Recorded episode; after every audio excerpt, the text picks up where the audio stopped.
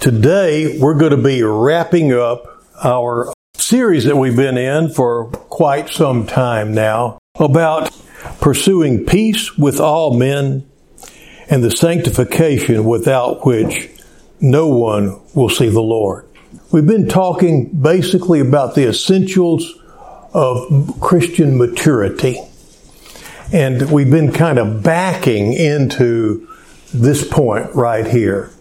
We've been zeroing in closer and closer to the most important thing. We started way back out looking at general things and we've come closer and closer and closer to this one thing that we're going to be talking about today. Jesus is talking about foundations and this is where it all begins. You know, back in 2001, word went out that the Leaning Tower of Pisa was getting ready just to topple on over. It had gotten to a point to where if something wasn't done soon, the momentum, or not the momentum, but the gravity point was going to have come to a place to where it couldn't stand anymore. And it would just topple on down. Scientists uh, travel to the town of Pisa every year to measure that building's slow leaning. And they reported that the 179 foot tower, which was built in 1173, was moving about one twentieth of an inch a year. And uh, it had gotten 17 feet out of plumb, which means that if you, you know, it, it's built in two, it goes up, then it goes in, then it goes up. And so, but if you hung a, uh, a plumb line, it would drop from the top, it would be 17 feet from the base to where the plumb line touched. That's how far it had gotten off. Now, this had been happening for quite a while. In fact, it started leaning while they were building it. And they went ahead and built it anyway for some strange reason. But uh, anyway, they've uh, put recently they've, they've done some renovations to it lately that may have saved it now that it's 810 years old or so. From uh, it may save it for another 300 years now. They've done a lot of things. They tried things back even the 1800s. They just made things worse, really. But the last thing that they did uh, back in, uh, uh, it was some time back, uh, seems to have just about, it says, really slowed it down a whole lot. And actually it brought it back a bit. And they said, oh man, this, then it started going this way again. So anyway, they're hoping that it's going to just kind of be a wave. They think it might hit, come straighten out and go back the other way. Now, who knows? But the reason why it's like this is because it's not on a solid foundation. The word Pisa means marshy land. And so that gives you a clue as to why it started tilting before it was even completed. And another issue is the fact the foundation is only 10 feet deep for this tall structure. So the reason that the Leaning Tower of Pisa is leaning is because it's built on a faulty foundation. Now, I have uh, been trained to be a counselor, and uh, whenever I spent a year with a Christian counseling ministry, we actually did all the outpatient counseling for a mental hospital over in the spring area. And uh, I wound up with secular people, it was a, we were a Christian counseling ministry, people that couldn't afford a regular counseling would come to us. And I took the low pays and the no pays. If they couldn't afford it, I was going to take care of them anyway. And so I wound up with quite a few people that had no religious background at all. And I would, I made sure they understood that I was a Christian counselor. And they said, oh, that's all I can do. You know, I mean, hey, you know. So uh, anyway, I had to share with them that the things I'm about to share with you will work because they're based on God's Word. And scriptural principles work. And you should know that in your own life. They work.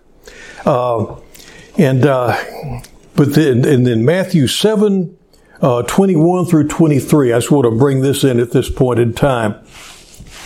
This is right up before what we read this morning about the two foundations. Not everyone who says to me, Lord, Lord, will enter the kingdom of heaven, but he who does the will of my Father who is in heaven will enter. Now listen to this.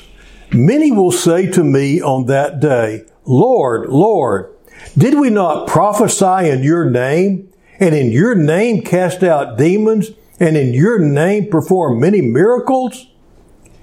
Now listen to this. And then I will declare to them, I never knew you. Depart from me, you who practice lawlessness. That is the cheerful introduction to the tale of the two foundations. That is kind of sets the pace for it. Depart from me, you workers of lawlessness. I never knew you. I've mentioned to you before that true Christianity is personal. It's not just principles. The principles will work. And this is what I had to explain to these people that I was counseling. These principles will work.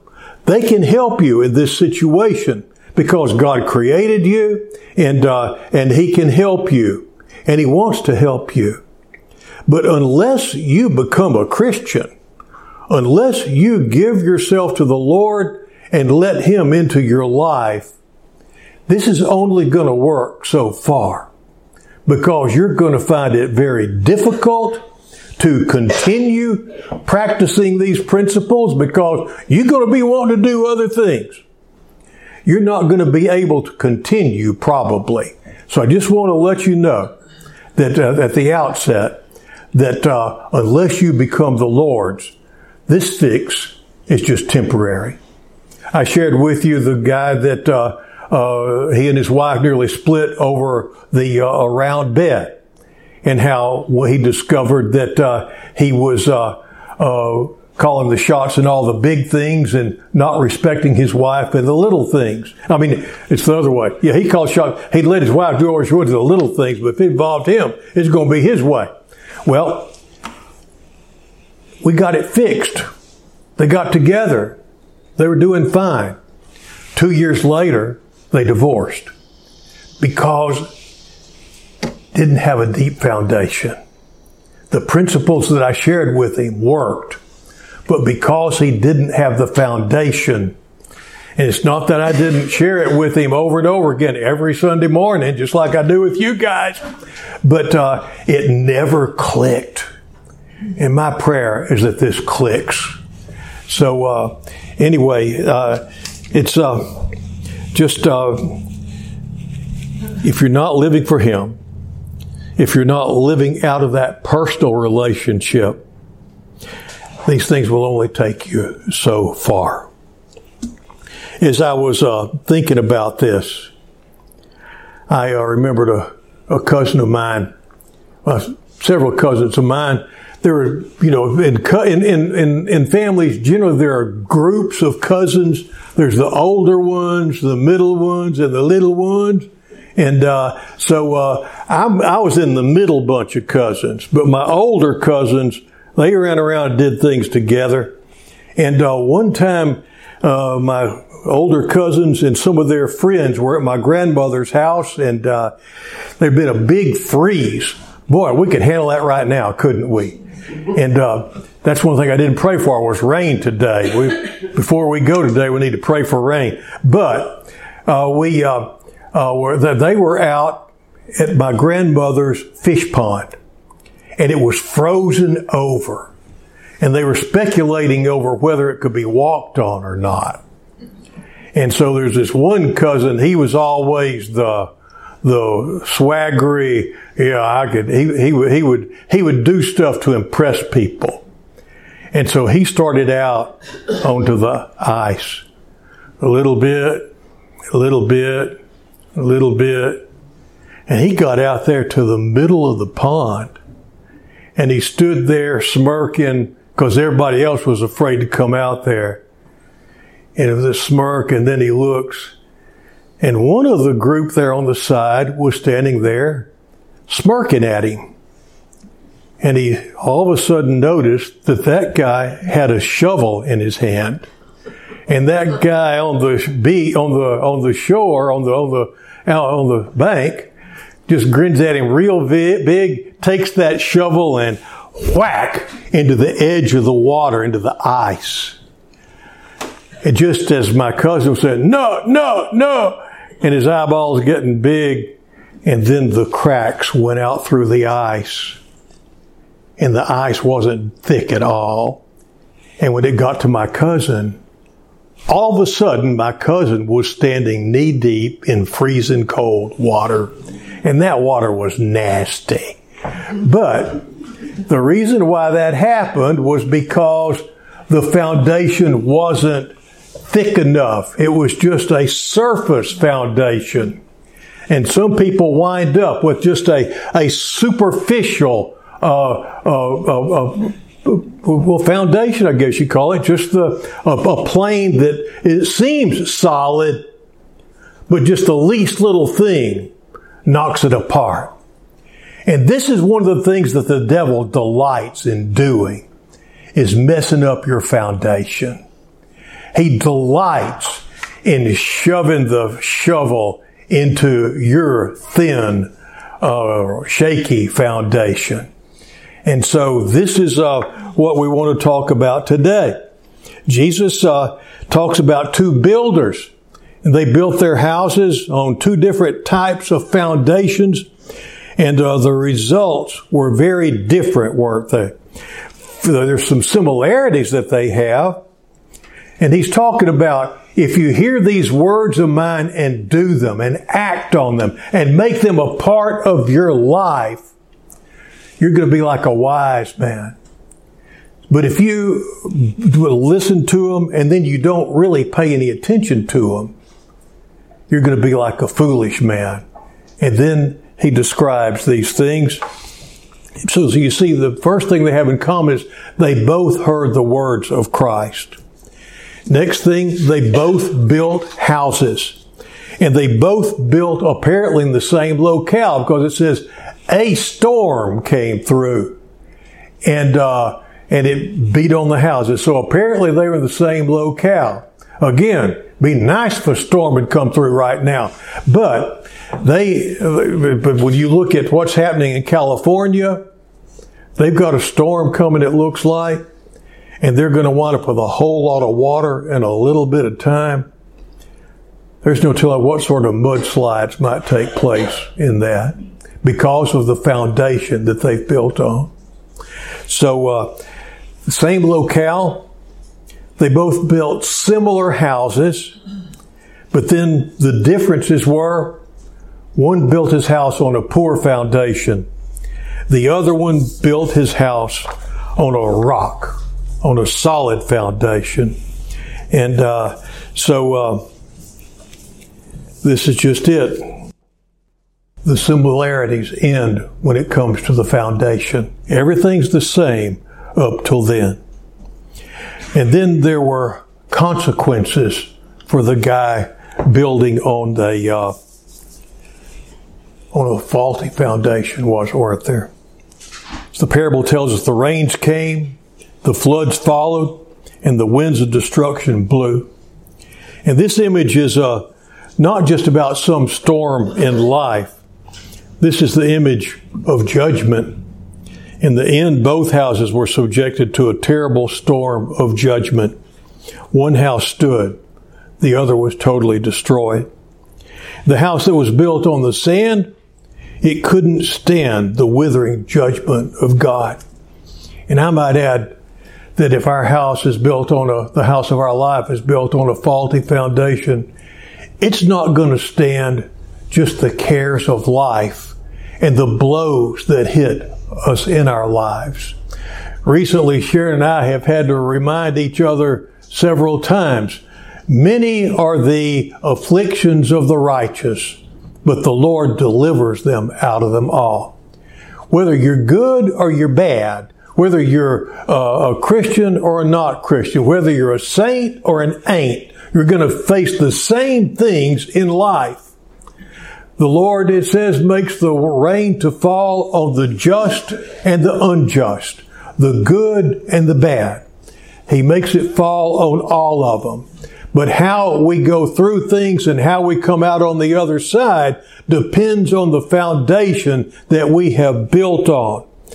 And uh, the faulty foundation, great was the fall thereof. It means the house was utterly destroyed. Nothing left to show of it. Ah, well, nothing left of hopes, dreams, plans, efforts, works, or anything. Everything was destroyed and swept away as if it never existed. This is a picture of what will happen to every person who builds their life on anything but Jesus Christ and the gospel. There's a, a day of judgment coming where we're all going to have to stand and face the judgment seat of Christ. And uh, people who are trusting in religion and good works, some prayer they prayed, some emotional experience that they had, some profession they made, or something else, will see the house that they have built crumble and fall before God. The person who builds their life on the sand is going to wind up facing eternity in hell. Let's face it. That's the ultimate end. But notice the word therefore in verse 22. This is the word that ties the parable to the verses before those bad verses. Uh, and uh, he says that the house that was built on the rock experienced the same storm. The rain, the floods, the wind, they beat upon it. They struck, they struck it, they battered it, and uh, it took the beat, took the licking and kept on ticking. Do y'all remember that? Yeah. Well, that's the way it is with Christians. That's the way it is with Christians. Now, I'm saying all this just to say that Jesus warned us to build our house on all of His Word, not just a few principles from it. There's so many people today who are wanting to just pull out different principles from His Word, and then they take those principles and expound upon them in ways that God never intended for them to be expounded upon. And they wind up so far away from God's will and God's love. And then there they are doing things saying, Lord, Lord, didn't we do this in your name? And didn't we get good results when we did it? And he's going to say, depart from me. I never knew you. And so it's very important because you see, if you're growing in the faith, you're going to be always learning what's pleasing to the Lord. And you're going to move on with Him. You're going to go on into perfection. If you just take a set of principles, you're going to wind up stagnant and just stuck in one spot. This is the problem with 12 step programs. Uh, in 12 step, 12 step programs have saved people's lives. Let's face it. They've taken people who are going to die of alcohol and they have kept them alive. But those who really get, after a while, you get so far along and then you know that there's more to living than this. But because they haven't given their life to the Lord, they wind up stuck going into this circle. This, this circle of principles. And they get so far, and the, this is just it. Apart from the Lord, we wind up stuck in self-destructive circles, just in the same pattern. This is one of the wonderful things about psychology is it does help you to see uh, the patterns in unregenerate people. But the wonderful thing is Whenever you come to know Jesus as Lord and Savior, and He fills your soul and your heart and your life and your body with His Holy Spirit, and you begin living for Him and looking to Him for guidance and studying His Word and trying to understand really what is it that He wants, you don't go in circles anymore. All of a sudden, you get to head out in a straight line. Because you see, Satan isn't creative. He only can do so much. And he does what he does very well. But you see, our Lord creates. And he makes ways where there are no ways before. And he gets you out of these uh, uh, self-destructive patterns that we're in and moves us on to where he would have us be and helps us become that new creation and so this is the bottom line, you see, of what Christian maturity is all about. It's where you're not stuck to just forgiveness, just reconciliation, uh, uh, just this, just that, because it's just natural and you move on with Him. Just like I've told you, husbands and wives are supposed to be exploring each other and uh, finding out what's important to each other and supply it. You're supposed to be doing that with your Lord. Finding out what pleases Him and giving Him what you know is going to make Him smile. And whenever He smiles at you, you can't help but feel joy in your heart. In the name of the Father, the Son, and the Holy Spirit. Amen.